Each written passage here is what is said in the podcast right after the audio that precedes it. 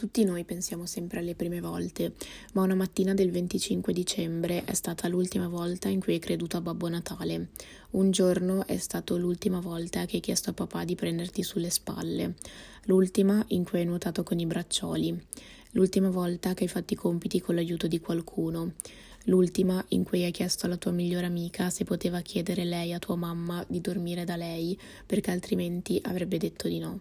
L'ultima volta che hai fatto finta di dormire in macchina, perché tanto sapevi che non ti avrebbero svegliato e ti avrebbero portato a letto, e l'ultima volta che hai desiderato di essere grande. Scrivo queste parole appena dopo aver trascorso le feste in famiglia e posso affermare con estrema sicurezza che ormai non riesco più a percepire tutta quella magia che vedevo quando gli occhi erano quelli di una piccola bambina a cui piaceva guardare fuori dalla finestra le luci accese sui terrazzi e con il passare degli anni immaginare quello che poteva accadere all'interno di quella casa.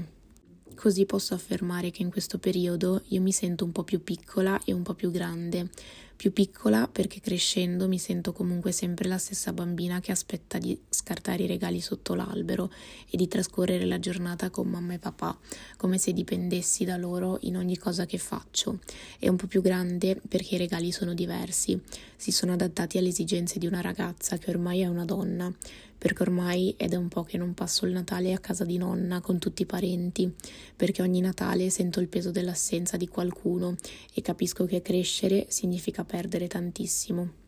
E forse a questo punto preferirei tornare bambina ed assaporare meglio quell'atmosfera che si creava in questi giorni di festa, aspettare impazientemente di preparare i biscotti, perché quella sera del 24 dicembre sarebbe passato dal terrazzo Babbo Natale e dopo un viaggio così lungo aveva bisogno di mangiare